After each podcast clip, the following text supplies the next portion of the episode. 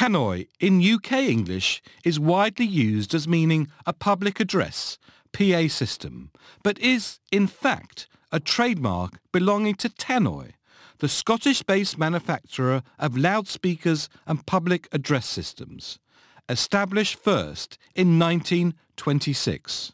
However, the first working PA system was invented in the US by Edward Jensen and Peter Pridham. In 1915, their company Magnavox created the first ever dynamic loudspeaker. Prior to that, PA systems were in effect just a funnel or bullhorn without any form of electric amplification. Retail contribution fact file. As supermarkets and retail outlets expanded and developed enormous footprints, the deployment of PA or tannoy systems in stores became standard. Use of amplified sound enabled management to direct operations.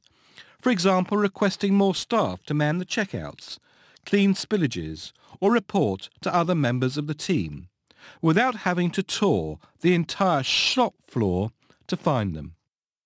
The system also enabled the introduction of piped muzak throughout the retail environment, creating a more convivial shopping ambiance.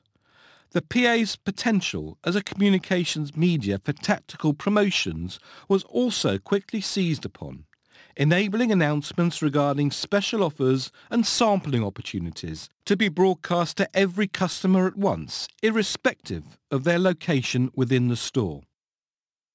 Amplified PA systems underwent rapid development during World War II, and in the UK, tannoy became a household name.